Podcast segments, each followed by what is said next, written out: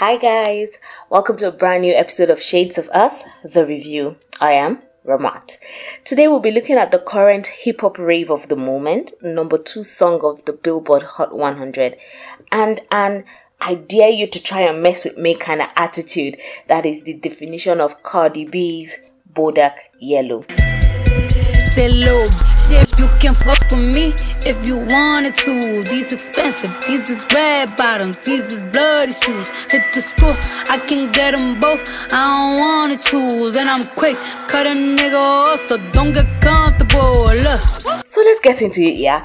When I first heard the song, I didn't like it at all. I was just wondering, I was surprised about the rave around the song, and I wondered why everyone was all over Cardi B. Everywhere you went, every music station you tuned to, everywhere you looked, there was Cardi B. Cardi B, she was in the news, she was in your face, and I was wondering, why the hell is everybody so enamored of Cardi B? And then I listened to the song, and I really listened to it, and I realized that it had a thing that just makes you want to bop and grind with a mean face on as you face your enemy, and it's unapologetic. That's the one thing about the song. It has this powerful, unapologetic feel to its freshness. And I don't know if you've watched uh, the Boondocks, but Cardi B kind of sounds like Riley from the Boondocks. So it kind of made me like her a bit. And then after listening to the song, somehow I was like, wow, I like the beat though. I like I like the way Cardi B, you know, hit the beat and she was dropping her lines. And it felt really good to hear the song. So let's talk about some of the facts of the song, right? Bodak Yellow is a song written and recorded by American rapper Cardi B, whose real name is... Belcalis Almanza. That is weird. That's her real name, yeah. So um, it was written by Cardi B. It was released June sixteenth, twenty seventeen by Atlantic Records as her debut single on a major record label. Cardi B's flow on the song and its title was inspired by Florida-based rapper Kodak Black and his um, twenty fourteen song No Flocking. The song has so far reached number two on the Billboard Hot one hundred after debuting on number eighty-five on the same chart. So it's done well for itself right now. People are pegging that it might get to number one. I don't think it will, but I think a lot of people are believing that it will get to number one, and if that does, that means really really big things for Cardi B. In Bodak Yellow, Cardi B references her past life as a stripper and how she has cemented her legitimacy uh, in the rap game with her peerless work ethic. You know, all rappers do that. Oh hey, I was this, I was a drug dealer, and right now I'm the best in the game, even if they're not. I, you know, I, I'm, I'm the, I was the former this and this, and right now I'm the best. But Cardi B, she's worked hard. She dropped two mixtapes. She said in a song, she dropped two mixtapes in uh, six months, and so uh, she she ha- she's a hardworking lady. So we have to give it to her. But then now let's look at the correlation between Cardi B's Um, Bodak Yellow and Kodak Black's uh, No Flocking. Now the title is a play on Kodak Black, as Bodak references the B in Cardi B, and because she's fair, she's light skinned, uh, she chose yellow while Kodak Black is black, you know. So um, that's where the name Bodak Yellow came from. Now Bodak Yellow is the highest charting single by a female rapper since Nicki Minaj's twenty fourteen song Anaconda. So she has done really, I mean, immensely well for herself, starting out at number eighty-five, getting to number two on the Billboard Hot one hundred, getting her song to go gold, you know, um, number of records downloaded, the number of songs sold. You know, she's done so, so well for herself.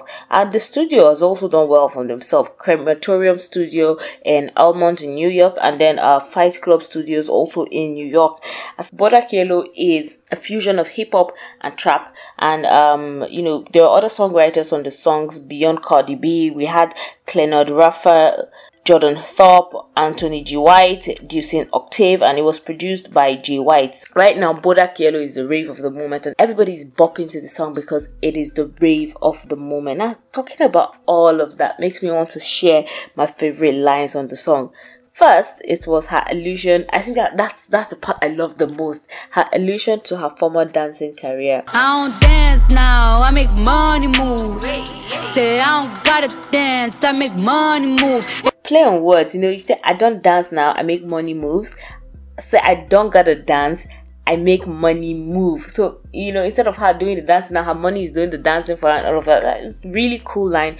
But I think um, I, it was so powerful because everyone has a story. Everyone has somewhere they've come from. And very few strippers in the American system come from bad place and get to the top, like how Cardi B has done. She doesn't have to dance now, but at a point she needed to, because if you read her life story, you realize that she was a gangster, she was a gangbanger, she was in a gang, like literal gang, hurting people and all kind of stuff, and she became an exotic dancer to kind of feed herself and all of that. And right now she doesn't have to, because right, she's changed the game for herself, starting out as being famous on Instagram, becoming an internet celebrity, getting on Mona Scott's V H one Love and Hip-Hop, and then um now having a rap song that is the number two globally. So uh, she, I think she's done well for herself. The next line I love so much on the song is where Cardi B is so cocky with how much she's supposedly making. You in the club just to party, I'm there, I get paid a fee, I be in and out them banks so much, I know they tired of me.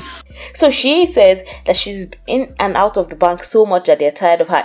Girl, come on, ain't nobody tired of you, girl. You're not making that much money, you ain't Jay-Z or Beyonce. So but you hear that on almost every rap song. Everybody's talking about how much they're making, how they're going to the bank, how they're breaking the bank and all of that. It's crazy. But I love how she was she was so confident and so cocky in how much she's making and how she, the banks are tired of her. I'm like, girl, as long as you're bringing that money, ain't no bank gonna be tired of you. But I love that line on the song. The third line I love from the song is the there, literal there in the introduction. Now she say she gon' do what or who? Let's find out and see. Cardi B, you know where I'm at, you know where I be. I'm like, she's like, not you say you're gonna do what to who now? Cardi B is so gangster. The good thing is, beyond the, the beautiful dresses, and she was at Rihanna's Diamond Ball and she was the belle of the ball with her practically fantastic dress and her look and everything, and right now she is the belle of the ball and everybody's talking about her and she's the it girl. But you know, it doesn't change the fact that girl can be gangster. She, she's been in that game. She can just really get at you. She's like Remy Ma, you know. Remy Ma is that kind of person that shoots you if you mess up with her, and that's the kind of person um Cardi B is. She isn't just those fake gangsters, she's actually proper gangster gangster before singing her song, and I think she's done well for herself. Now let's talk about the parts of the song I really don't like, and there is a lot of it, because um it's typical that hip-hop artists tend to disrespect women, and it's misogyny. So once it's men that's doing it, sometimes we get we're mad and we're like, men are disrespectful of women, they need to be more respectful of women, yada yada yada, and then we go. But then when femces are disrespectful of women, like Cardi B did with all the terms, the bitches, the hoes, everything that she used in the song, it was just too much. And I get it that it's, it's supposed to be a diss song to someone she doesn't like, or a group of women she doesn't like, but it was just too disrespectful of women. It was almost like, you know what, I hate women. And that is misogyny. That's the same problem that we see in hip-hop all through. Very few women respect women. Very few men respect women. So um, I cannot expect the femces to be more respectful of women because the men wouldn't do it. But um, Cardi B was not having none of that. Okay, the next thing I really don't like about the song is the narrative that sex should be paid for. I might just chill with your boo, I might just spill on your babe, my piece will feel like a lake, he wanna swim with his face, I'm like, okay, okay, I let him get what he want, he buy me Yves Saint Laurent and the new whip. Okay, so um, she lets him get what he wants, and then he buys her Yves Saint Laurent, and then he buys her a new whip, and I'm like, come on, y'all. Can we stop pushing that narrative that sex needs to be paid for? Sex should be rewarded by gifts and all of that. Come on, it's something that both people enjoy, male, female enjoy. So you are not doing the guy a favor if you're having sex with him. And he's not getting sex from you. You guys are actually having sex. You guys are doing it together. So why do you need a reward for, you know, having sex? And it's just really, really crazy because everyone pushes this narrative and it's just not true. And women shouldn't have to be paid. I mean, if you, you're getting, you know, the bags and the money and everything, be open and say you are actually selling sex. Anyway, that's about what I like uh, about the song. I think it was a beautiful song and it's powerful. The beat just gets you there, and then you kind of feel like you want to bop and grind and, and tell people what you're feeling and, and sing along with Cardi B. So the song is strong and I love that about the song. And I think uh, Cardi B should kind of learn to drop the hoes and the bitches and all of that, but she's not, because she's a femcee, and so I don't expect that she's going to drop it anytime soon.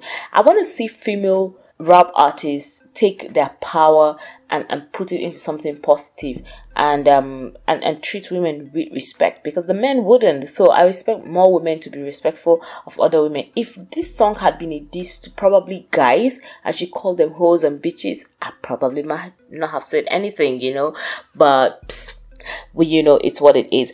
Anyway, what do you think about the song? Do you like it? Do you think it's fantastic? Do you think it's horrible? Share your views with me in the comment section and let us get talking about it, y'all. Let's see. Do you like Cardi B's Bodak Yellow? Even though she says she don't, she doesn't care who fucks with her, who doesn't. Let's find out what you think about the song. Now, I always say this at the end of the show, that you can be a part of the show, you can be a part of the process. All you need to do is tell me what song you want to hear on Shades of Us, the review, and I will do it for you. So that's about it on the show today. I hope you listen to the end of the podcast to find out ways to contact us. And don't forget to tune in every Tuesdays and Thursdays at one p.m. on our various platforms. We are on social media everywhere. Be a part of the process, y'all. It's hugs and kisses from Momot. Bye, yeah.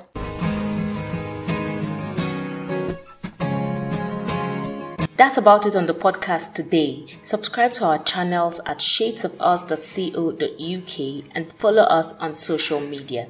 We're on Facebook and LinkedIn at Shades of Us, and on Twitter and Instagram at Shades of Us Africa. That is Shades of Us Africa without an A.